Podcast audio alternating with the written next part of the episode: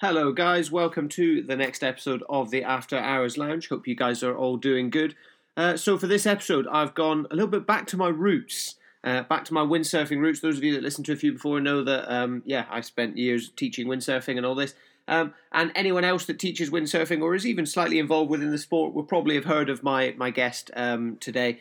Um, his name is Sam Ross. He is uh, the the main kind of in windsurfing instructor coach. So he trains people how to be instructors. Um, he's worked abroad for many years. He's done pretty much everything within the industry, from working with brands um, to now coaching the Olympic British windsurfing team.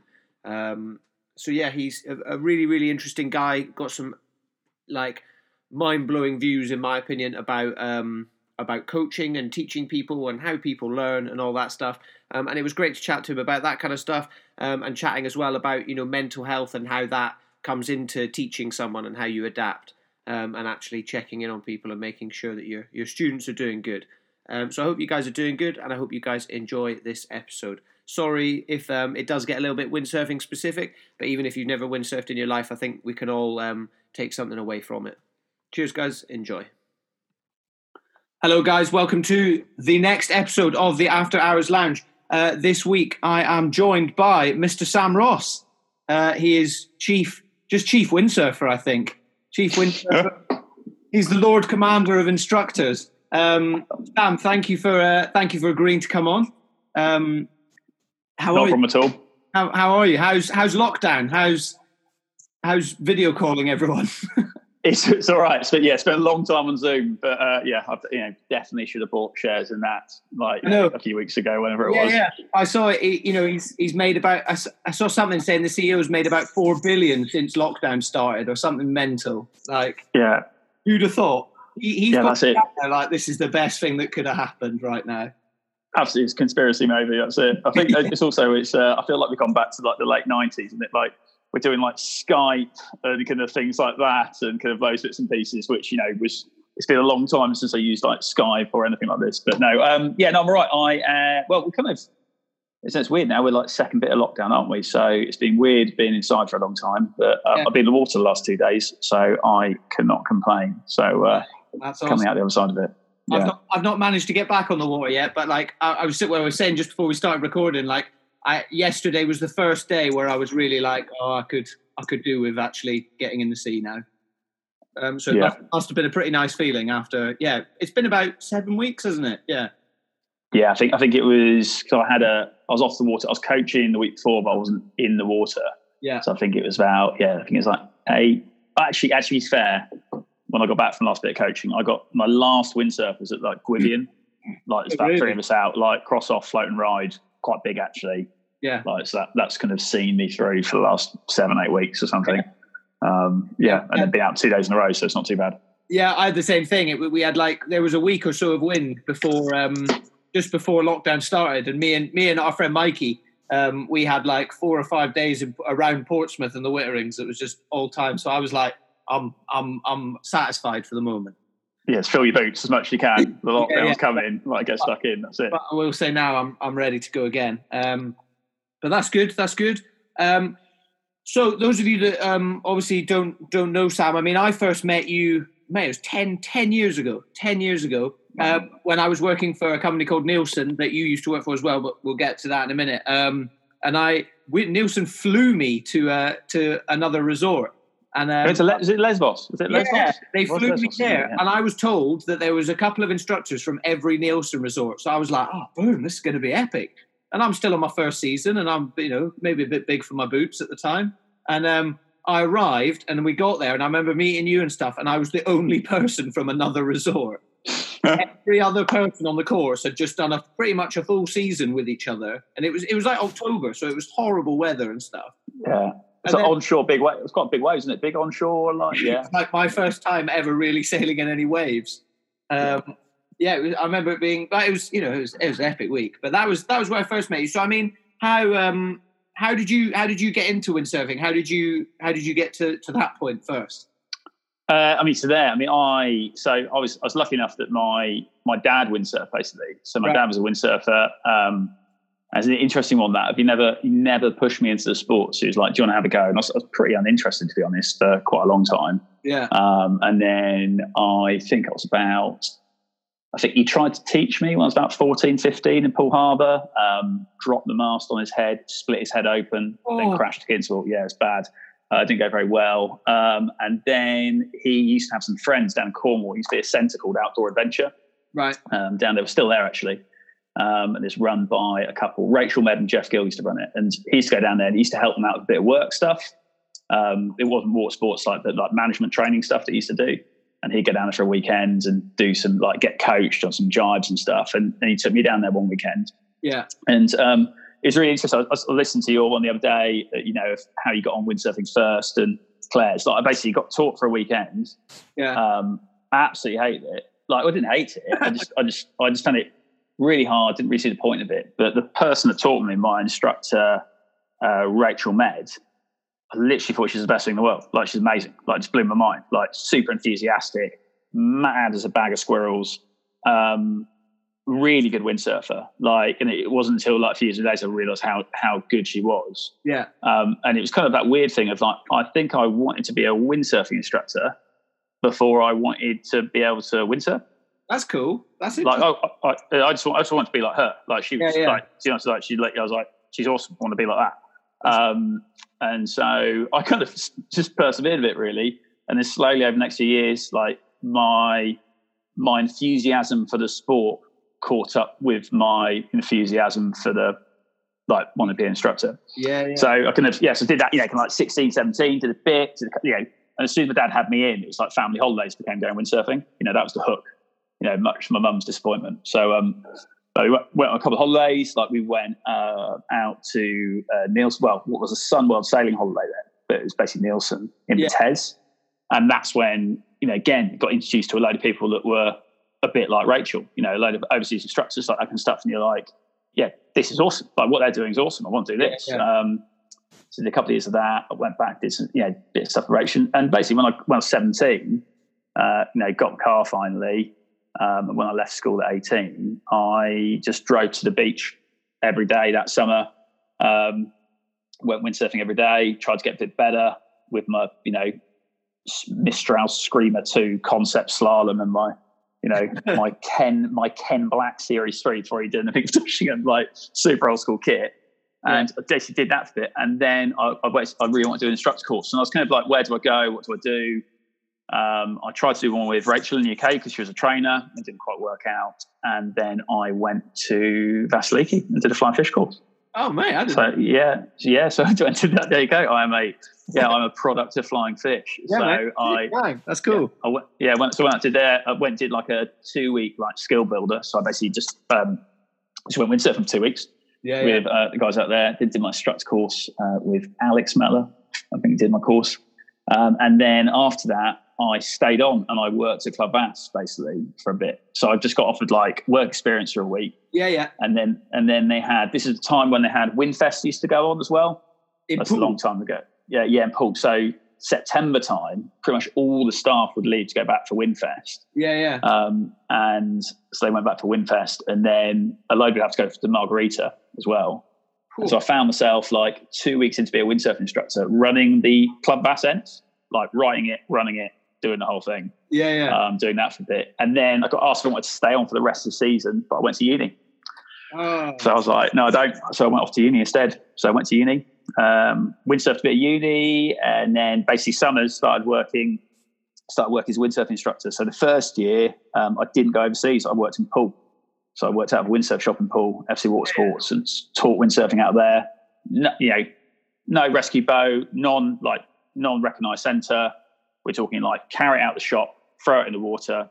Dog would climb onto my board, and then I'd sail around doing like one-on-one coaching in like Poole Harbour or like small groups, of two or three people with no rescue cover, with a dog, just sat like zen of the dog, his ledge, just like sat on boards doing that. Um, and you know that was pretty much my first summer, Yeah. and then working in the shop when I wasn't teaching, and then back to uni a bit more windsurfing, and then second summer I went to work for Neilson, for Tez. Nice. Um, and I then I think I did like Tez for uh, I think it was I did this part season. It was three months. I was at uni.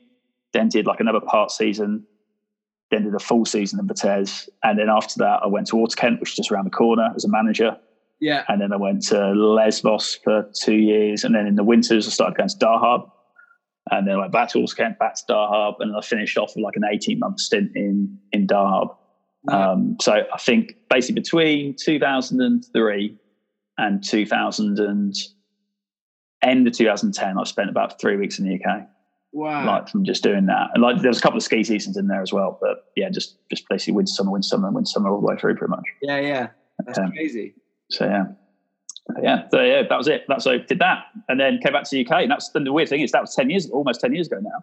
Yeah. Um, Because I, I weirdly, I remember when I was looking to do my flying fish course, which was at the beginning of beginning of 2010.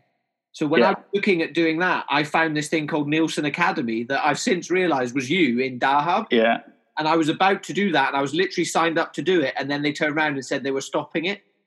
So yeah, I, I was about to go to Egypt, and then that got cancelled, and I said, "Oh, fuck it, I'm going to go to um, Australia and do flying fish."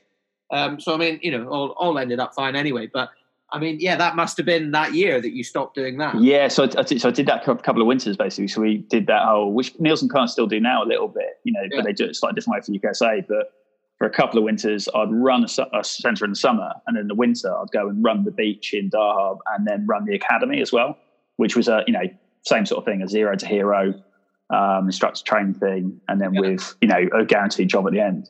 Yeah, um, and it can't. It, but then it sort of meshed into the centre running with normal customers as well. So it was- Yeah. it was quite it's a bit. It's a bit weird. I'll chat to like in a group one week, not in a group the other week, of with me for a bit and that stuff. yeah, that's tough. Um, but, but, but yeah, but it was great for me because I, I'd you know, as soon as I became an instructor, I wanted to be a trainer. I'd always wanted to be a trainer. So again, you know, the the people that to me had really impressed me were like the people that first went to windsurf, like Rach, and she had also been a trainer and. I'd seen her do training instructors.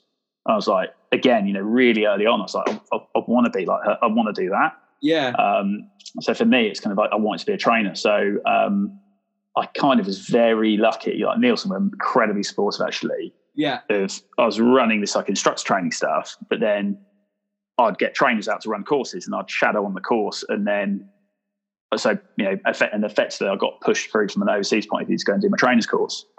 Um, so I did that, you know, in 2007, I think it was, and then quite quickly, because they had loads of instructors in their training, I did loads for them. Did some in the UK. Um, I then very quickly became like an intermediate trainer, and before I came back to the UK, I was already an advanced trainer. Um, so I'd kind of so I'd done I'd done all my tickets, all my trainers tickets Yeah. before I come back to the UK, and that was that was because of the academy and stuff. That that's kind of how I made it happen Yeah. because normally you wouldn't be able to do that massive instructor courses in such a short period of time. So I'm very lucky to be able to do that. Yeah, yeah, definitely. I mean, yeah, well, I mean, those of, those of you that don't know, basically, there's there's varying levels of becoming a windsurf instructor, and then you also have to then do the varying levels of being able to teach those instructors how to do it. So, I mean, it's yeah, that's that's that that's the top of the food chain, isn't it? Advanced advanced instructor trainer.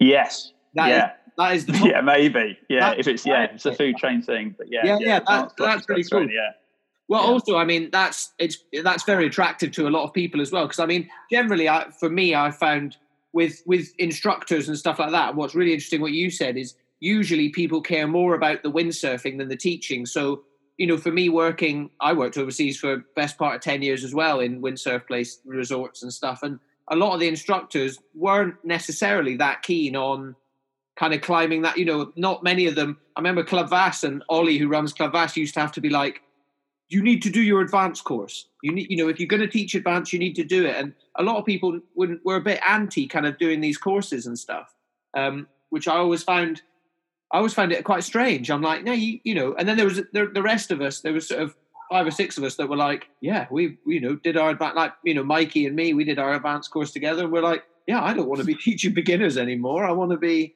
you know, doing that. But I think it's, I mean, it's, it's, it's a really it's a really interesting one. I think a lot of it depends on how you how you look at learning is the kind of the thing of like how you learn that stuff. And I think Yeah. I think from my point of view, you know, I've, I've, you know, windsurfing windsurfing is a beautifully challenging sport. I think it's probably one of the the sellers of it. Really, you know, it's um, you know, it's it's not a it, it's uh, it's not an experience sport. So you know you don't go and go right. Uh, it's not like bungee jumping. You don't go and do it and go cool. I've done that. I never need to yeah, again. Yeah, it's yeah. a you know it's, it's, a kind of a it's a it's a learning it's a learning sport. You know you go do stuff and you learn stuff and you progress. And I think depending on how you look at learning, you know for me it's like you know wanting to be a coach. It's like well I've I've worked out how to do this thing, and it's been hard working out how to do it. I think I can make that quicker for someone else.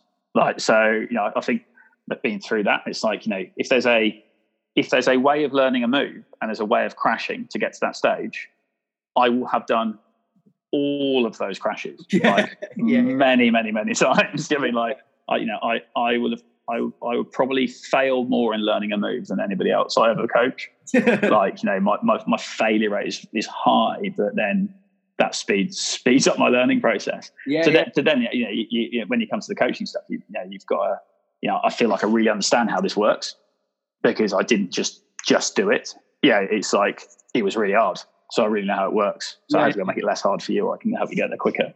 But um, you know, in this, it, it, yes, it is a really interesting one. Like, you know, what do you get joy from? Yeah, I love windsurfing. Like, I love going windsurfing. I love spending time on the water. I love doing stuff, and learning things. Yeah. But you know, if you've got a really motivated person and you help them crack something, I I will I find that equally as rewarding. Yeah, yeah. Um, you know, and sometimes you need to not do that because you need to go and spend a bit of time doing your own thing. But at the same time, it's like you know that there's there's a balance between the two. I think.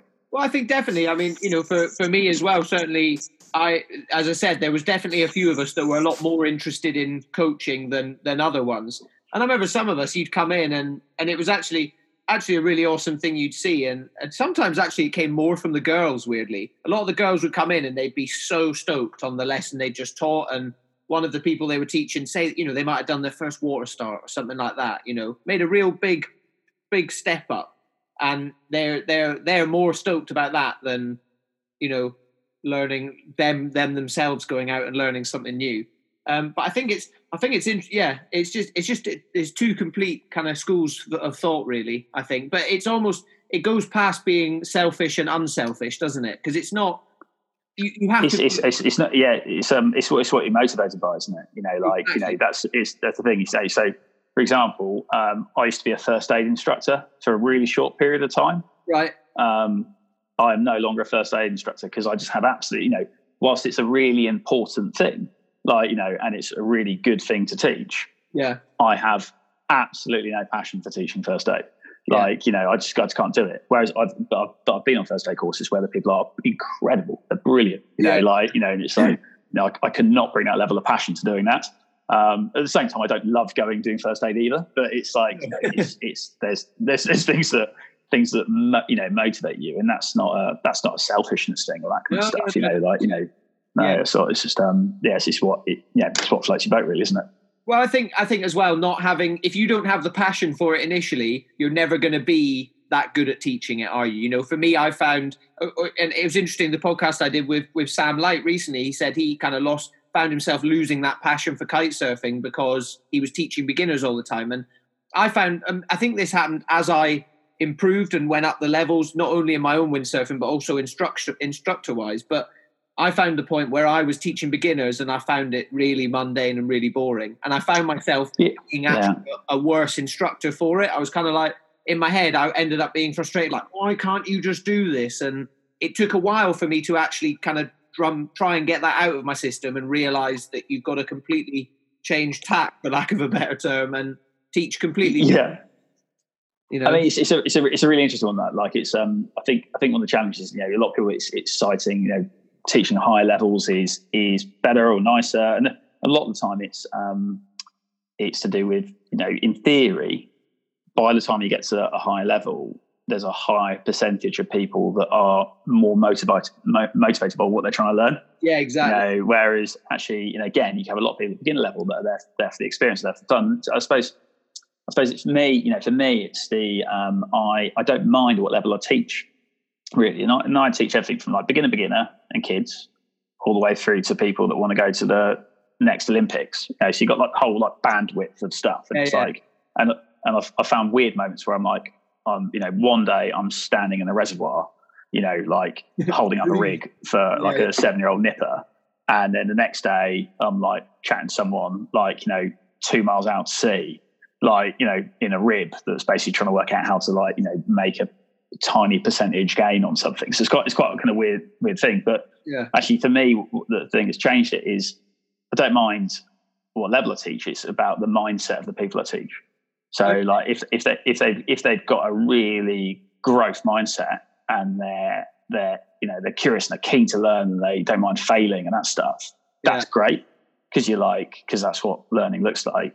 Where someone's got a very very fixed mindset, that that I find frustrating, and then I end up not coaching the sport. I just try and coach mindset all day long, you know. And then it's like you know, then it's a battle of trying to like change those mindset, which which you can do, but takes a bit more time. Yeah. So it's yeah, so it's, it's, it's weird. I think it's it's sometimes the it's the mindset of the people you teach rather than necessarily the the level. But the challenge, I think, a lot of the time is the classic one is when you're a beginner windsurfing instructor, you're you're just teaching beginners. Like you know, that's it. So you're not getting any variance. Yeah. Like you know, and actually the variance of what you're teaching at level is all the same. Like you know, kind of from the beginning of beginner windsurfing to the end of beginner windsurfing, it's very similar. To get to advanced windsurfing, by that stage you've got loads of problems you've got to deal with. So it's great. So you know, Yeah. so the coach you kind of like this one for you, this one for you, this one for Yeah, you. So it's really there's loads of variety, isn't there? So yeah. Well, it, yeah, it becomes so much broader, doesn't it? Whereas at Yeah. the beginning, I, I mean, I remember my, one of my last kind of seasons in, um, in in Greece, and by this point, you know, I've been an advanced instructor for years, and and I was pretty much exclusively teaching advanced, either advanced kids or advanced adults. Um, but I remember one week I was just I don't know why, but I kind of said to um, Ollie, the the manager, I said, "Can you can I do a week of beginners?" And he he was like, "Yeah, do it." And and I kind of I kind of got them on and I kind of said, right, I'm gonna absolutely Jedi the shit out of you guys, and by I said by the end of the week you're going to be better than the low intermediates. And we were blessed; we had a really good week of wind, um, and I kind of viewed it as like I think it, maybe it was a bit of personal pride for me of like proving that I'm a good instructor. Do you know what I mean? And proving that I could do it, but also, and it was a really varied group. There was kids, there was you know the classic kind of windsurf widow, older lady that isn't that interested, but her husband loves it, and she's just going to do it because he wants her to. Um, and actually, you know, I, I ended up kind of maybe going a bit above and beyond, and it was it's actually one of the best weeks of teaching I ever did. And at that Yeah. point, I, I, I hadn't taught beginners for a few years and stuff, but I think that's why I loved it so much. And they did, you know, they were all, well, it might, you know, getting a bit deep into windsurfing, but they were all in the harness, planing, deep water beach stuff. They were, they were all smashing it by the end of the week. I mean, in, in, in, in any sport, you know, like if you look at any sport, the only the only level which everyone ever gets tuition in in any sport is at beginner level, pretty Yeah. much. Do you know I mean like you know? So, and you think of whether someone's an Olympic champion or they're a world tour superstar, that stuff. yeah, Someone definitely taught them at the beginning. Like Yeah. you know, they definitely were a beginner, and that's the only, that's the only time they pretty much guarantee you got some teaching. Uh, at that stage, that person held in their hand the I'm either going to do this and stop and give up, or I'm going to press through and I'm going to carry on. And Yeah. actually, whether they got good or not in that week doesn't, in a weird way, doesn't really matter. It's like, what did they do next? And yeah, it's like, I, I think um, there's, there's, there's, there's way too little appreciation for the, you know, it's, it's like it's like the club volunteer, it's the beginner windsurfing instructor, it's that stuff. Like they've got the hardest job. They've got to basically introduce a load of new random stuff in a totally random environment with a new set of skills. yeah, Convince people that they've made a good idea. Then people find it hard and think, why am I doing here?" Then they've got to convince them that it's all right. It's hard. In fact, hard is good yeah, like you know em- emotionally get them through that stage probably get a whole new set of cuts and bruises that they've never had in their life yeah, yeah, um, and then you're off and away and it's like you know actually you know it's, it's a re- it's a really interesting one like you know being an advanced windsurf instructor hanging off a simulator wagging your arms around and giving a few hints every now and then. it's, it's not too hard a job really like you know It, it does get being a begin- yeah, yeah, yeah, you getting bought a beer and being asked, you know, what's your top tip for the middle of a carve drive? You know, Yeah. like, you know, sit there all day and just, you know, like, you know, parrot off a few, Oh, you know, Just here's, yeah, here's some tiny, here's some, here's some golden nuggets for all of you.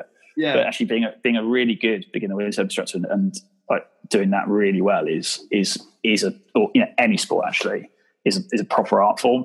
Yeah. Um, and I I think sometimes like going back to it, you're like, right, I'm going to commit to this and do this really well. It's like, it just, it changes your mindset a little bit as well on Yeah, you're doing well. I mean, you, you've kind of answered the question for me there. I mean, I was going to say how how important do you think that the instructor is in that situation of because it- you, you just said there, you know, it, it's very much dependent on the student's mindset.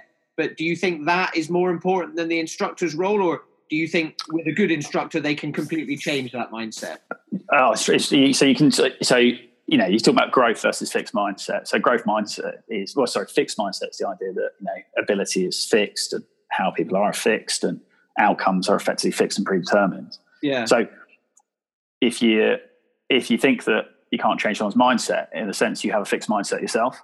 Yeah. You know, so yeah, so yeah, so it's um, you know, so the idea of growth mindset is yeah, things will be challenging, things will be hard, but you know, um, you know, with effort, repetition, productive practice, you'll you'll get there. And actually, you know, a lot of the time, like coaching juniors, you know, um, and this is the challenge, you know, it's more, it's, it's less about what you say, it's how you say it.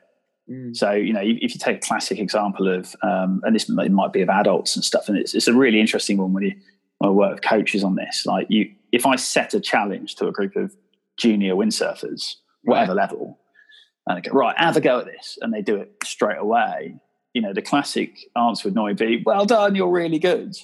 My answer now would be, oh, I'm really sorry for wasting your time. Clearly, that challenge I gave you was way too easy. Try this. Um, and it's not until they um, they start to fail and then overcome failure and then they learn to do it then i'll give them some praise because okay. the idea is if i'm giving praise for doing things first time then they'll think it's all about doing be able to do things first time and the issue is then when it gets hard they'll go well i'm clearly not good enough like you know where's, yeah, where's praise yeah, now yeah. so yeah so you see it's you know you so it sounds really weird but you, what you do is you praise the process not the outcome like so, it's, so it's not a really weird one of like you know you're working really hard there. Well done, that's really good because you're going to have to keep doing that. Because yeah. even if you find it easy now, it will get hard. Like it's going to get hard. It's like you know this doesn't matter how much talent you think you got in the world. At some point, you will run out of talent. Like yeah, you know that's it. Yeah. So yeah, like you're just going to hit a roadblock, aren't you? You know. And and, and you see it, you see it a lot in really good. Um, juniors, you know, junior windsurfers so I see it all the time, you know, and it's, it's, changed my idea. And we're not talking racing now, we're talking like wave and freestyle and that sort of stuff. Yeah. Because they'll have been from the age of 10, 11, they'll be like, you're amazing, you're the best. And they could probably rocket airs at 11. They've been told how amazing they are and that sort of stuff.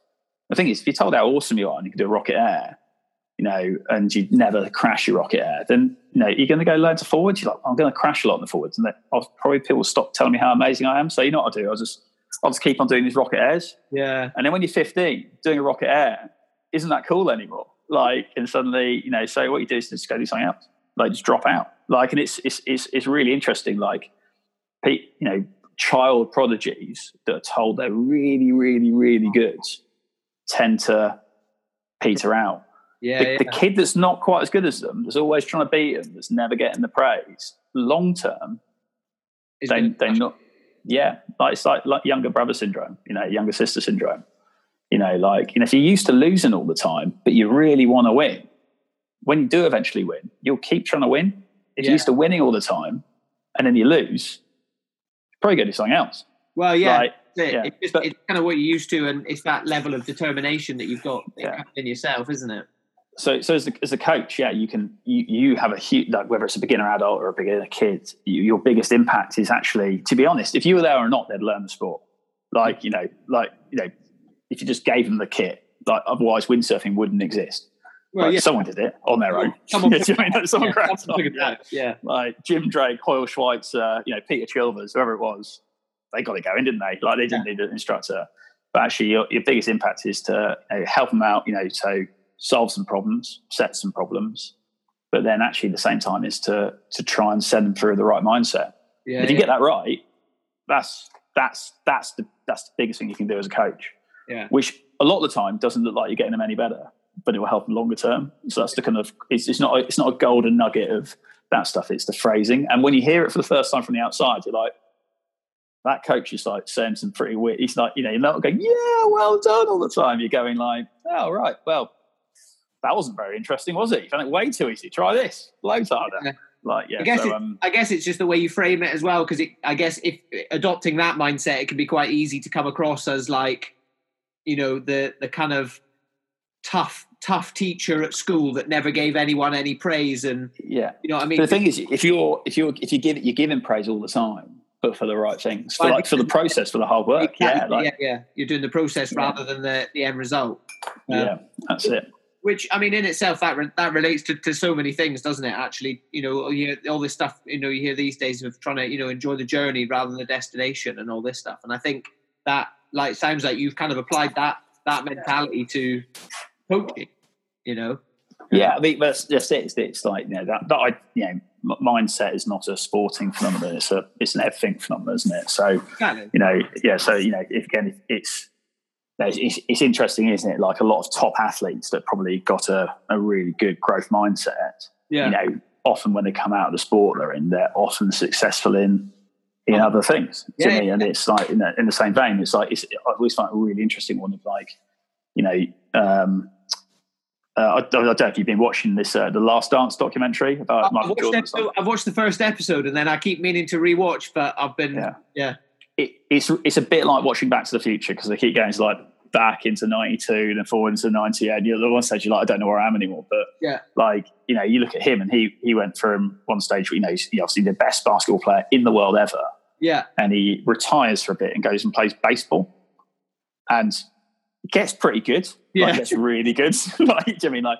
But again, it's like you you when you watch that, and I'd say for anyone that's doing sport, it's well worth watching Yeah. because basically they just talk about what he was doing. It's like whether you come down two hours before everybody else, Yeah. hit balls for like three hours, and then you know afterwards hit balls for three hours, and you know it's that kind of you know you you read the kind of Jonny Wilkinson stuff or any of that kind of stuff. It's like well, you know it wasn't that they were really talented. They just did a lot more of it than Yeah. anybody around them. They just worked a lot harder. Like that's that's what they did. Yeah, the so- time, didn't they? yeah that's it. Do you think what you know? You always hear all this stuff about you've got to do something for was it 10 10,000 hours before you master it? What do you do? You think that's a look? Yeah, it's- or do you think that's It's a, it's a Malcolm Gladwell thing that, or it's just like a paraphrase thing of like this ten thousand hours rule. You know, Yeah. ten years, a thousand hours. Um, they've, they've kind of done some studies and stuff, and I don't know. It's an interesting one. Like if, you, if you're really into this sort of stuff, like Matthew Syed's a good author to read because he kind of takes all the works and puts. There's a book called Bounce. It's pretty good. There's a really good one for kids actually called You Are Awesome, which is by him, but. He kind of distills it all down into like really nice, kind of like you know, tabloid style reading, which is quite cool. But okay. um, yeah, does it take 10 for- 10,000 hours to be world class? The, the key to it is is not about the amount of practice; it's the productivity of the practice, yeah, and, yeah, and that's what that's what most people get wrong. So, like you know, for example, I've been driving since I was seventeen, which is over half my life now. yeah, Um, am I better than I was seventeen? Yeah, I am probably better than I was seventeen. But am I am I Lewis Hamilton's level? No. yeah, Like, I've been doing it way more than 10 years. Do you mean like, and I wouldn't even say I'm like that brilliant a driver, but then, you know, I will, you know, you'll drive places and you'll just, you're on, you unfortunately, you're on autopilot, aren't you? yeah, Like my, my practice is not productive, you know, and that's why, you know, it- it- the, the phrase that really pains me is when people goes, you know, you go to someone, what does practice make? And I go, oh, practice makes perfect. You're like, no, it doesn't. It makes permanent.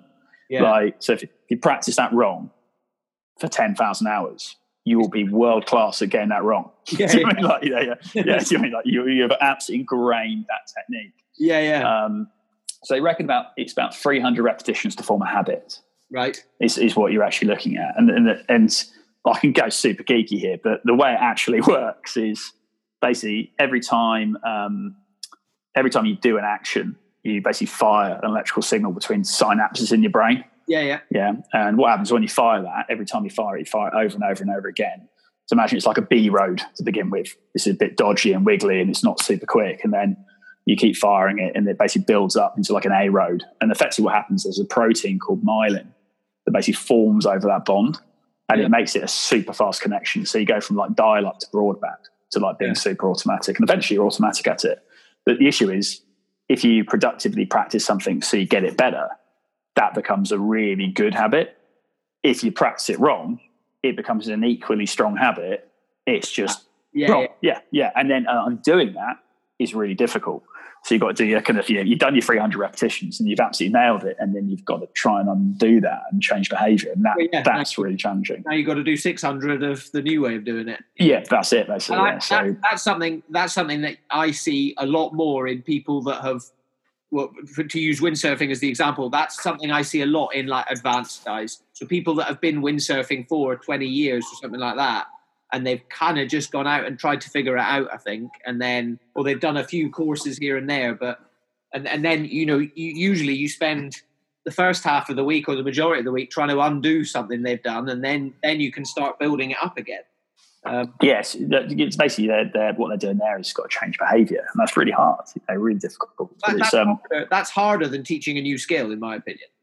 Yeah, and it's, it's why sometimes, like you know, so the classic one is like someone goes, "I've been trying to learn carve jibe for twenty years," and it's like that's you know you're in a really difficult place to learn there. You have to maybe go and do it over here, or change this, or change that, and it's like whereas actually, you know, you often get that person that's come up, you know, just learn to get in the foot straps and, you know, the first carve jibe they have a bang at, they just knock it out of the park. And it's that classic example of, you know, I know we're getting very windsurfy here, but what a lot of people get around their first duck jibe and not their first carve jibe. And the beauty is because they haven't tried any duck jibes. Yeah. like, so, yeah, so they've got they've got no habits. Yeah, yeah. no habits. Yeah. Trying, trying, something completely new and fresh. You know, I think yeah. often I think that, you know, they, and as well it comes down to just even just overthinking things. You know, it's so easy to overthinking happens every day in, in, in normal life, but especially when you're doing a sport or something that you're is you know kind of new and potentially a bit scary, you do end up well fear fear is a huge part, and that takes over, and you end up oh I don't know, and then yeah. you you know fear and hesitation certainly in sports are huge barriers.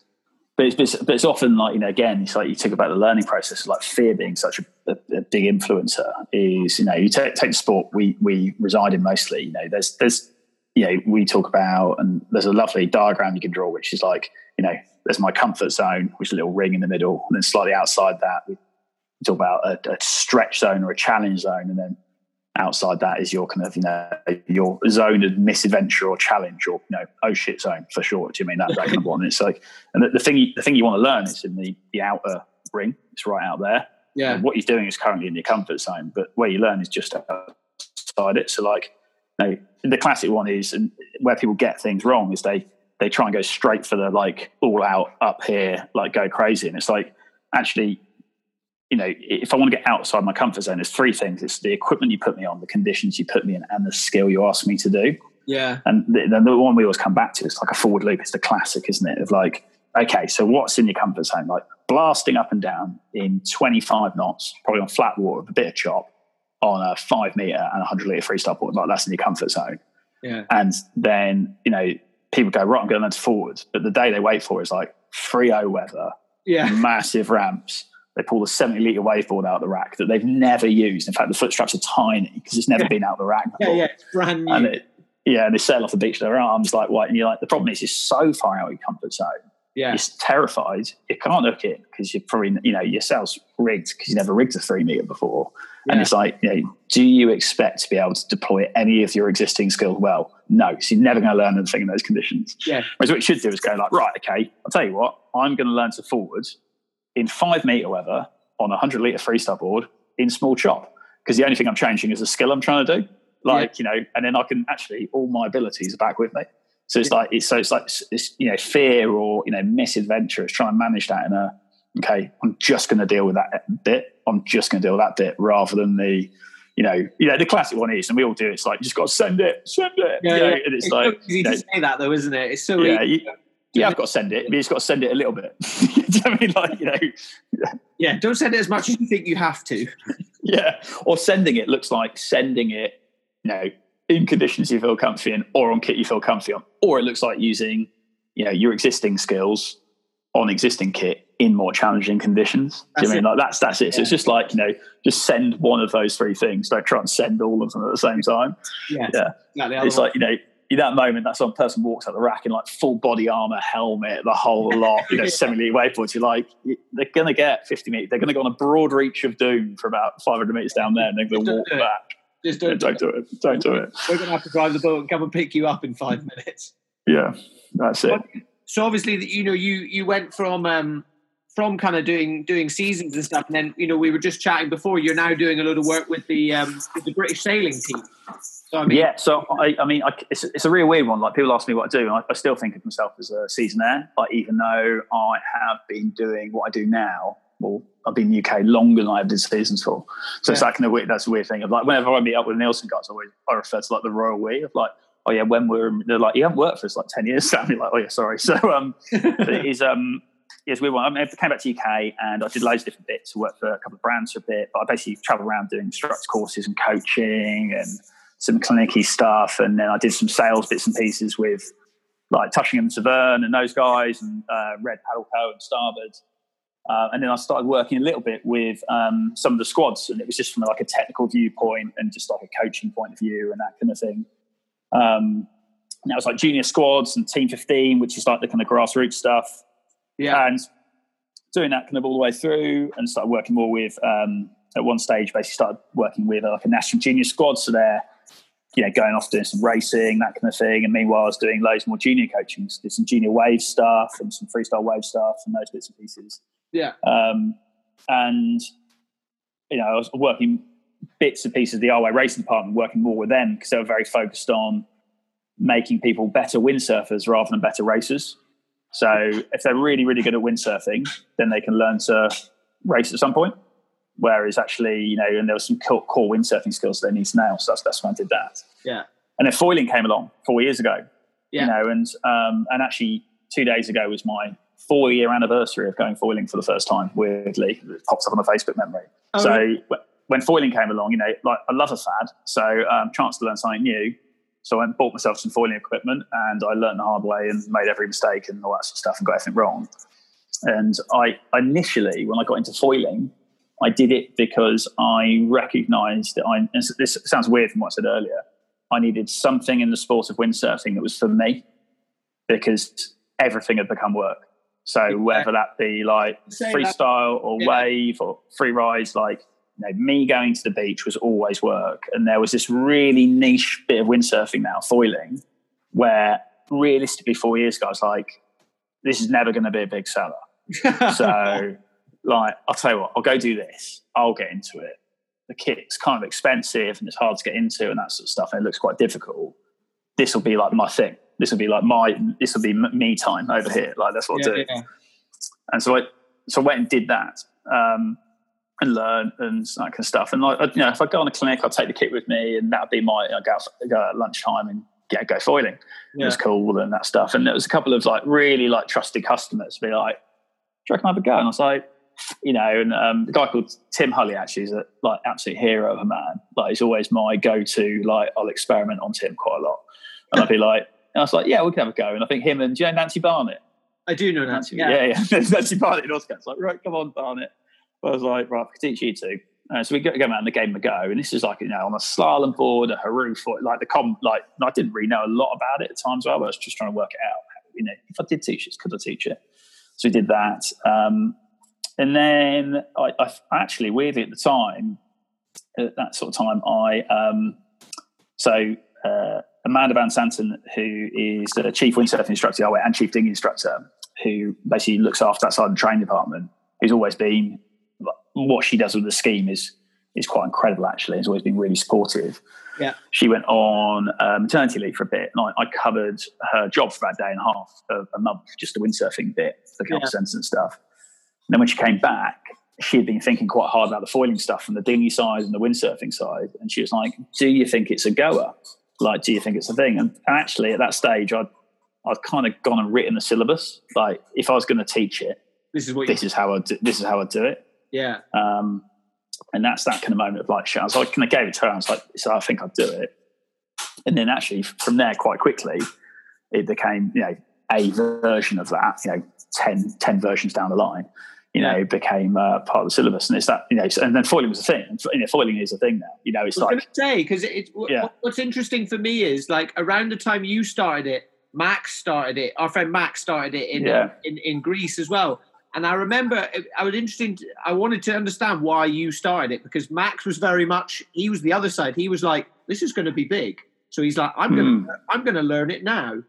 So yeah, I think he, you know, and and you know, fair fair play. It was, you know, both well, both of you, you know, you were very much ahead of the curve, and who kind of knew? Because I mean, foiling's always been around, but in you know surfing and all this, and I remember seeing it in the first windsurf movie, guys foiling jaws and stuff. But I think it, the way it is now, I, no one really knew. Because then suddenly we went back to Vass the next year, and Max was doing one to one private lessons all day foiling and stuff. So I mean, yeah, yeah, yeah.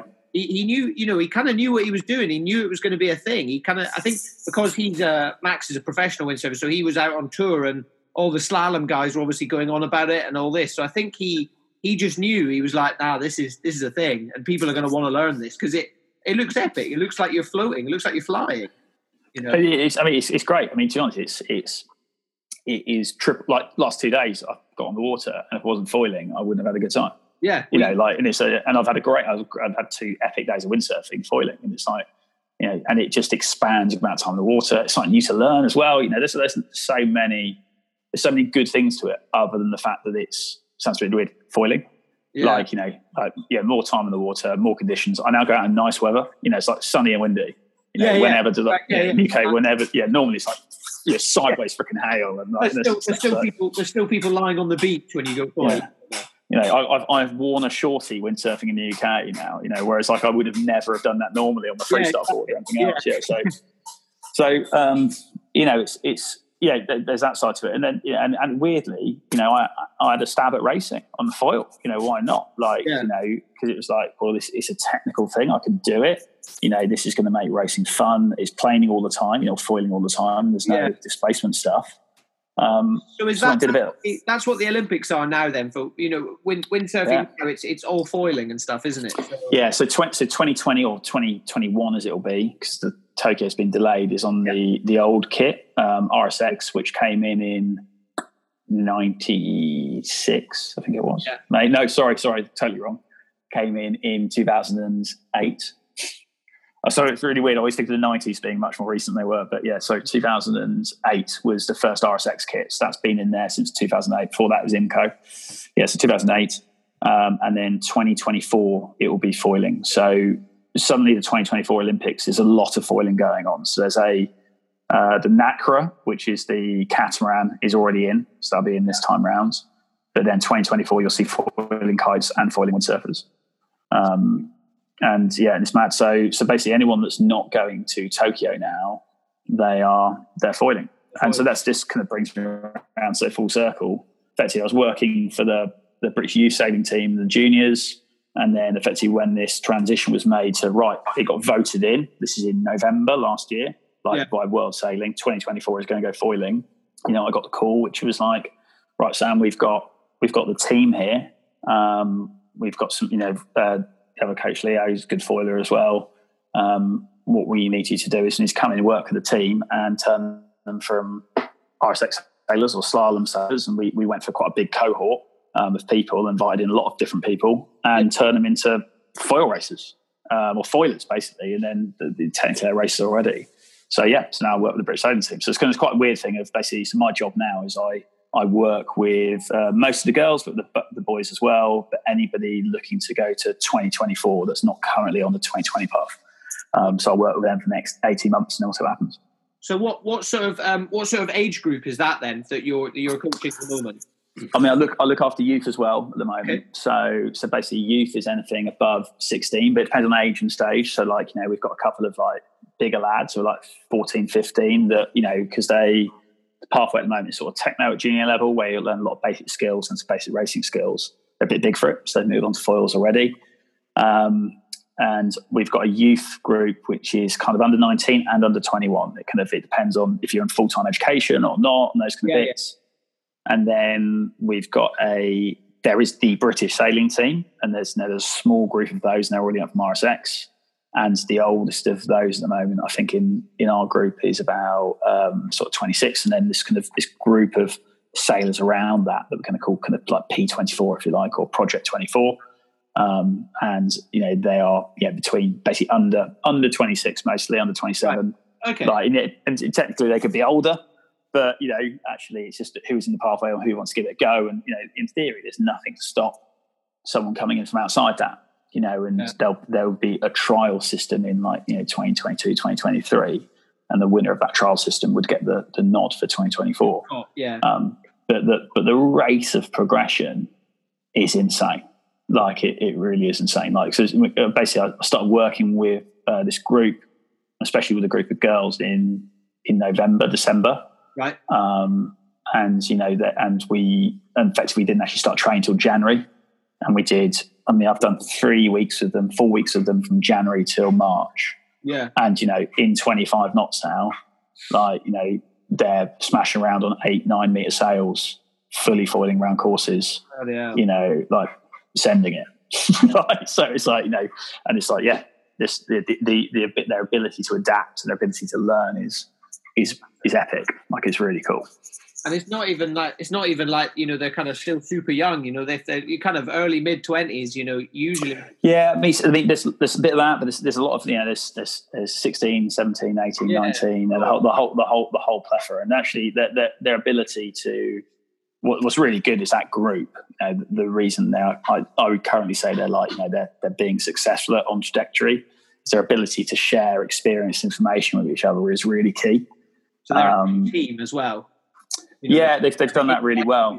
Yeah. Yeah, and it's not actually, you know, it's, it's, a really interesting one of like the learning of the group is is more important than the learning of the individual. That's cool. Like, yeah, and then that that's you know, and so you've got some older ones in there that are kind of going, look, guys, I actually I went and tried to do this on a RSX or you know on on the old kit if you like. Yeah. Didn't quite work out for me. Here's the mistakes I made along the way. You know, or they're coming in now with with maybe some challenges they faced in the past, like how to rectify it this time. Yeah. And so, and then some of the younger ones are bringing in that kind of, you know, just, you know, full power, send it, enthusiasm, that sort of stuff. You know, it's, it's great. Yes, it's really, it's quite a cool, it's all important, cool group, isn't it? Yeah. It's, you know, it's like, um, it's like looking at a team of seasoners, like exact same. Yeah.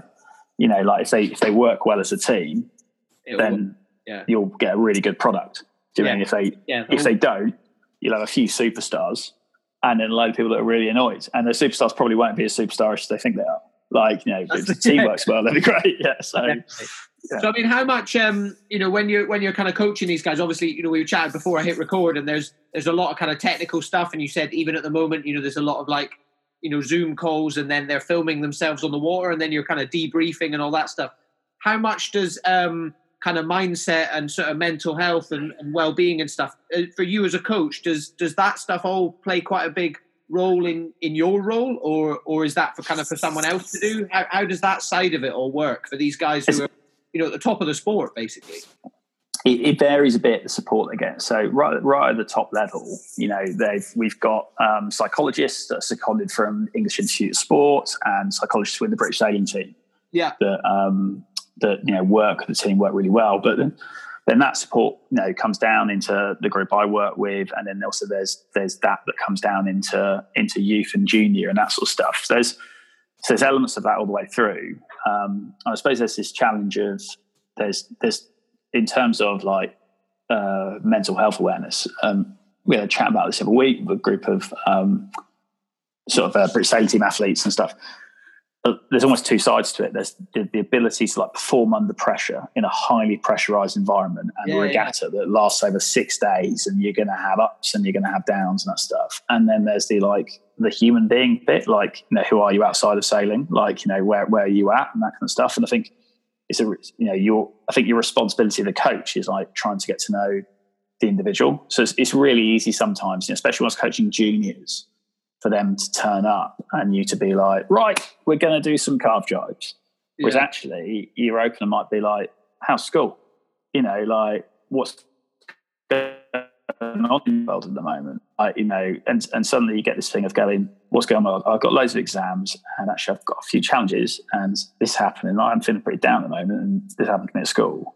Yeah. And maybe, and then suddenly maybe actually, okay, well, what do you want to do today? Because actually suddenly me making you go and bang out 100 tacks up the harbour and all these drives down the harbour and this sort of stuff. Like that might not be what you need right now. You might just need a bit of fun. Like, you know, so it's, so it's a really interesting when it comes to that coaching side of trying to understand, you know, where people are in that spectrum. And I think, yeah, it, yeah it's, it's, a, it's a really interesting one about mental health. And I think when I first started having more understanding of it towards my sailors, I always thought as mental health as the bad thing. Like, you know, I've used suffer from mental health rather than yeah. being like a, a thing that can be, I can, rather than having like, I can have good mental health and I can have bad mental health. Yeah. And it's like, but where am I? Like, you know, am I, you know, if good is 10, you know, am I, am I six or am I seven or am I eight?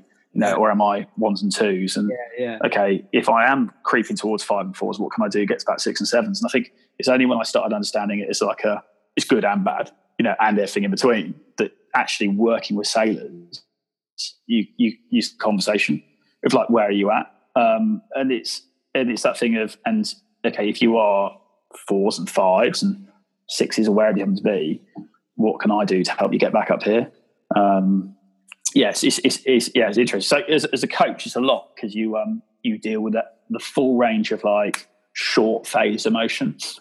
like yeah. you know, like I'm having a bad day, but then also you have a you do you should have a more holistic responsibility of like you know you know being a teenager is is horrific. Yeah. You know, like it's you know it's horrific. I mean, being in your twenties and thirties is pretty horrific, but like you know, it's yeah. a it's a freaking emotional roller coaster, isn't it? Never mind when you like lump in a bit of performance sport into it as well. Well, yeah, and you're trying, you know, you're trying to, trying to qualify for the, the biggest sporting event in, in the history of the world, you know. But I think, yeah. I think that's really interesting what you said there. I think you know, and I think mental health as a whole is is, is looked at like that a lot. It's looked at like an, an illness. You know, it's looked at like you have cancer, you have you know pneumonia, you have COVID nineteen. You know, you have mental health problems. But I think I think that's why it potentially gets such a bad rap, and a lot of people don't talk about it. Is because it is so hard to quantify what what you know what's going on, and you know it is one of those things. Yeah. And can be is is looked at a lot more taboo, especially when you're talking to younger people and things. You know. It's, and it's, it's it basically like so uh, we've got to a stage now we just think of it as like a it sounds a bit weird but it's like a performance criteria so like you know it's a bit like going what's your energy level like yeah you know, i'm really tired or i'm yeah you're full of beats, right? Okay, if you're full of beats, we're going to work you really hard. Cool. Yeah. Okay, so that's that's where I'm at. You know, actually, I'm really tired because I've I've come off a massive training block of this stuff. Okay, we'll do some. Okay, well, mentally, where are you at? You know, actually, yeah, I'm, I'm feeling super positive, energized, and I'm, I'm good here. Okay, cool. Let's well, let's do some stuff that really challenges. And I'm going to push you mentally, or actually, yeah, I'm, I'm, I'm having a bit of a tough time at the moment. Okay, well, let's let's do this because that might help you get to here, or that might take yeah. the pressure off. So if you just if you look at that same way it's like an energy level or that sort of stuff, you and then suddenly you become a lot a lot better at recognizing when it's um, down when when it's not when it's when it's starting to go down right so i can get it up so in theory you're less like all over the place like maintaining sugar level isn't it you know like yeah, exactly. you know rather than be like boom bust boom bust you're like okay i'm maybe a little bit steadier I think um, that, yeah, it doesn't mean you're not going to have crashes and ups and downs still, but it's about way no, looking at I think I think that that's interesting. I mean, that's something that I've always I've always found worked for me really well, and I've I've always said it to people on the podcast. Is I've always I've very much steered into the skid. You know, if I found myself yeah. if I'm having a bad day or if anyone else is, I've always been kind of like, okay, well, I'm going to accept it and I'm going to try and do something I enjoy to make myself feel better, rather than pressuring myself to right, well, I've still got all this work to do, or I've still got all this to do. Actually, just going, all right, guys, you know, you're not really up for doing tacking drills today. Why don't we do a downwind, or you know, do a downwind down to there? And, I don't know, you know, make yeah. I, I, that for me, that certainly worked. Is yeah, steering steering into the skid is what I've always just said. So that's interesting. Yeah. You do. That's interesting that you kind of encourage that kind of mindset on a professional level as well. Yeah, yeah, no, I mean, because it's it, yeah. If you look at it purely from a performance point of view, it is a pillar of that. Do you mean you know you know that's you know, and then and then from a well-being point of view, what you like outside is going to have an impact on what you like in it.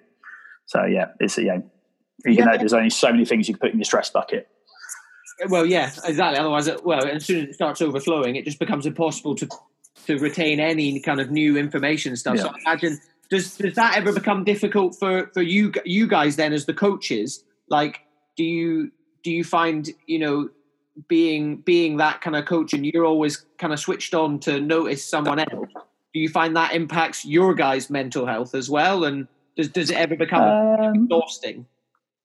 Yeah, I mean, does it, uh, no? I mean, the coach, the coaching stuff. It all depends on what, what you got on, really. Like, you know, the, yeah. the job it's, the job itself can sometimes be the easy job in the world, and it's fantastic, and you love it. And then sometimes it's, you know, it's it's really tough, really long days, and it, it depends on what the, you know, again, pressures on the eye at the time. You know, in terms of you know, looking out for other people's mental health, I don't, I don't think that has a it has, I don't think that has too bad, bad an impact on you. Do you mean like in terms of like from actually looking at like other people's well being? I think looking out for other well, people's well being generally, I think is is quite a holistic way of looking out for yourself. Do you mean like yeah, yeah definitely? You know, and I think you know if you if you can come off the water and you feel like you've coached the athlete and not just the skill, you, you feel like you've done a good. You feel pretty good about yourself. Do you yeah. mean like you know yeah like you know I've I've actually, you know, I've made a bit of a connection with the person I coach here, or I've, yeah, I've managed to focus on them rather than jibing. Do you know what I mean? Like, yeah, do you know I mean? So, so yeah, that's that in itself's not not too bad. Um, I, I, think other pressures outside that have a much bigger impact than actually just start, you know, addressing that side of things. But yeah, if you get it right, actually, it can be a it's it's a it's a pretty good feeling, really, because um, yeah, well, you, you, you, you feel like you've had an impact. Yeah. Yeah, well, you know, it's. It, it, I think that's why I I stayed carried on just teaching windsurfing for so long. Obviously, it's an amazing lifestyle if you do it abroad, but also actually, it's it's an immensely satisfying job. You know, you you get so much so much kind of job satisfaction from it because you have all these people coming up, and at the end of every week, they write down how brilliant you were, and you know these people learning new skills, and you literally stand there and you watch it happen. You know, like even even with these guys on the British sailing team, I bet you watch it happen on a you know, if not a day to day basis, a week to week basis of shit, these guys have actually got better from the stuff I've been telling them to do. Well, it's, ne- well, it's never from the stuff you tell them to do. Right, in all honesty. Not no, it's, I mean, it's, no, it's, it's, well, it's not even that. I mean, it's, it's a really interesting one, isn't it? Like, you know, do you tell people or do you ask people? But, you know, there's, yeah, you give them the odd hint and tip here and there, but actually, yeah. a lot of the journey is getting them to work it out themselves. You know, just yeah. you put the right challenge in place and that stuff. And that's why they're good. You know, that's why they do well because they don't get they don't get told what to do. Get asked asked what you're trying to achieve, or, or get a set challenge. You know, and otherwise we'd all have to be, you know, otherwise I, I wouldn't be in the job because technically no. I'd have to be an Olympic foiling medalist to be able well, to coach. Yeah, yeah, you just be, you just be you just be writing instructions on a board, and they just have to follow yeah, it. Yeah, yeah, that's it. But yeah, so um, but yeah, but this, but you know, it's it's if you help them get there, that's yeah, good feeling yeah, but you know, they would. I think also understanding as a coach, like if you weren't there, they'd get there anyway, but they might not get there as quickly. Do you mean so it's that? Yeah. Back to what we were saying earlier, doesn't it? I think yeah. Um, just it just depends on how how you do it and how they learn, really. Yeah, no, um, that's it.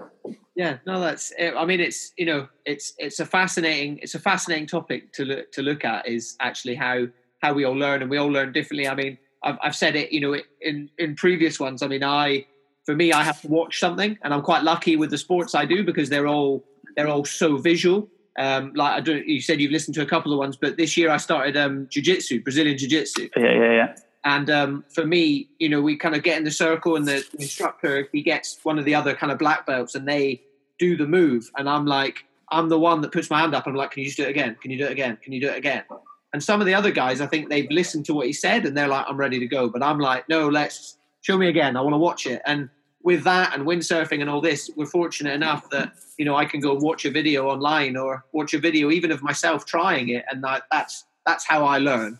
Um, yeah, and it's you know, and it's always always nice to see yourself land it at the end as well. But um, yeah, it is it's it's a funny one. I think we're all we're all wired so differently, but then in terms of kind of mental health and things like that, I think there's definitely we are kind of all in the same boat with certain things. Yeah, no, that's it, isn't it? We can be we can be super far away from each other in some aspects, but in other ones we're kind of all the same and we're all looking for the same thing really. Um, whether we're whether we're a beginner getting on the board for the first time or one of your one of the British sailing team, you know. yeah, that's it. Um, I think it's just it's it's where you are as well, where where you're setting your expectations. It doesn't really matter whether it's doing a shaka or you know managing to lift the sail out of the water by yourself yeah, it's all it's all a challenge, isn't it? Challenge is a is a, is a totally relative relative concept, isn't it? It's where you're at design. Yeah, yeah. exactly. It's nice. Exactly. Yeah. Nice. Um, well, yeah, Sam. Thank you for um, thank you for coming on. Thank you for thanks, Emil. Not problem at all. Um, quick, quick, quick, quick one to finish. Um, obviously, uh, with this podcast, I usually like to drink a few beers. I've had my brew yeah. dog. Brew, Brewdog's actually weirdly local for me, but I mean, are you are you you drinking many beers? Are you obviously you did seasons. You used to be a, obviously a beer man, but um, no, no, I wasn't. No, don't drink beer. Don't drink beer. don't like it. Don't you, like were, you used to be you used to be addicted to Coca Cola. I remember, didn't you? Did used to be addicted to Coca Cola. Yeah, that is a true fun true fact. Yeah, I used to drink thirty five bottles a day. No way. Yeah, little glass ones. Yeah, I had some friends that caused an intervention at one stage. Stopped me there stop me drinking it. I was very excited all the time. Um, Five bottles of Coke a day. yeah, it's pretty bad. Uh, no, so yeah, don't drink, don't drink beer. Don't drink beer. What were no. you? Were, were, were you just a rum and coke man then? Or, yeah, yeah or, you know, or a white wine, classy white wine, bit tapas. You know, a spritzer. Um, yeah. So obviously, you know, we're we're all locked down. We're stuck. Um, if you could, if you could click your fingers right now and you'd be somewhere, you'd be a you know happy place. Know whether you're going windsurfing, whatever. Where where would you be? Oh, oh, anywhere on the water really. Like, yeah, yeah last two days. Last two days actually was great. Like, yeah, you know, load of mates out. What's your what's the favorite? What's your favorite spot? Have you got a favorite spot? I, I could tell you, but you know, it's locals only. No, um, yeah, no, uh, no. Uh, I mean, last two days have been out uh, like Branksome Dene Chine, which is like my local spot, which is really good. But around here, probably Kimmeridge is my favourite, really. So, hey, Bay. Yeah, yeah. So yeah, Kimmeridge. But um, where should I be? I mean, what we're now almost in the May. Should, well, I should be on the way to Holland at the moment, but um, should be in Greece in a few weeks. But yeah, out of Lesbos, which was a pretty pretty cool place to be. Where we first met. That's where I want to be. Where we first oh, met. Out there. Yeah, yeah, yeah. That's back it. Hands. Yeah, never been the same since you left. Oh, yeah. I'm sorry. I've never been back yeah. either. I should. Yeah. I don't know if it's windy enough for me. Um, it is great foiling destination, actually. Yeah, if, only, if only that existed when I did seasons, that would have, that would change the game. I've done an embarrassingly small amount of foiling. I just, I just, I, I kind of left seasons, and then suddenly it was everywhere and stuff. I, I went wing foiling last year. I really enjoyed that. yeah, yeah, yeah, yeah. A bit of uh, inflatable manta ray wrestling. Is oh, the, uh, the that, thing, yeah. that's really, that's really fun. I really enjoyed. Yeah, it's good. It's good fun. Uh, that. What you've been, what you've been watching, entertaining yourself? You mentioned the um, last last dance. Yeah, last dance. Uh, yes, watch that. What you've been watching? Uh, so yeah, seen the last dance. I've finished that last night. Uh, no. Yeah, Tiger King, like everybody else. Yeah, yeah, Tiger. Yeah. yeah, yeah, Tiger King. Yeah, I think I think I could I could. The mullet is pretty much there. I just need to shave the sides, and I could get myself a nice uh, Joe Exotic haircut. I think. Yeah, you should, mate. Yeah. Uh, yeah, um, and then actually um, a combination of uh, a bit of Modern Family. Actually, a bit of Modern Family. Quite like. Nice. Just yeah. light, light, watching then. Light watching. Bit, bit of light watching. Yeah, nothing too heavy. Nice, mate. Nice, nice. Yeah. Um, and then usually I would ask uh, f- favorite sport, what pastime you'd be doing, but I think you've you pretty much answered it. I guess you'd be foiling. Yeah, it's, it, I tell you, it's, it's really interesting. I mean, like windsurfing is my main passion, but like you mentioned winging, like I got into that last year. I learned to kite surf last year as well. You know, like you know, so kite foiling, wing foiling, windsurf foiling. I don't know. It's a weird one. As I, I think, as I get older, I I soften to other sports in terms yeah. of. I realise that actually I just enjoy being on the water. Like yeah. that's the big no, one. I think yeah, so, yeah. yeah. I mean, I'm finding it as well, you know, and I'm, yeah. I'm sat in my head like, you know, especially after my conversation with Sam last week, I'm like, maybe I should try and kite. Yeah. I think it's a real funny one. It's like, I think, you know, I talked about this idea of fixed versus growth mindset. I think, you know, as a young, young windsurfer was like, you know, like what's I like coaching, but I wanted to learn the next move. My focus was so narrow, like bang, that's all I want to yeah, be. And like, anything is not this is rubbish. You know, like you know, even even, even at one stage, like it's not freestyle. I'm not into it. That's all I do. And now I'm like, yeah, whatever, any anything. Yeah, like, all, I'm, I'm, yeah. I'm, exactly the same as well. I had years where I was like, I don't really care about wave sailing. Why wouldn't you just go surfing? But now I'm like, yeah, yeah. I enjoy wave sailing. I like jumping, and then you know, now I'm, to be honest, at the moment, I wouldn't even say no to just give me a six five and a free ride board, and I'll just go. Yeah. He he who dies with the most toys wins. I think that's the adage, isn't it? So, and, and, you know, Sam Sam Light said it in the last one. He said it's it's very easy to sit on the beach and laugh at what someone's learning, but actually, and I said as well, usually the people sat on the beach laughing can't actually do what yeah. they're laughing about. You know. Um, no, I'm, I, I am, yeah, fast and away. If I become a, I'm becoming a kook in as many sports as I can, basically. That's the, uh, that's yeah. the best way to be, mate. It's the best way to be. yeah. That's it. That's um, it. Nice, mate. Well, hopefully um, we will be able to see each other in person uh, soon. Yeah, fingers crossed. Yeah, I mean, f- fingers crossed we can we can get the freestyle event in in October in Weymouth again. Um, yeah, that'd be good. But yeah, but yeah. Um, anyway, mate, thank you, thank you very much for coming, um, guys. Thank you for listening. I hope you guys have enjoyed. Uh, sorry, there's quite a bit of technical windsurf chat, but I think you know just a, a lot a lot of stuff about um, about learning, about kind of men- mental health and, and coaching. Um, so I hope you guys can take something away from it. Um, yeah, thank you very much, Sam. Thank you for your time. Cheers, Sam. No problem at all. Cheers, guys, and we will see you for the next one.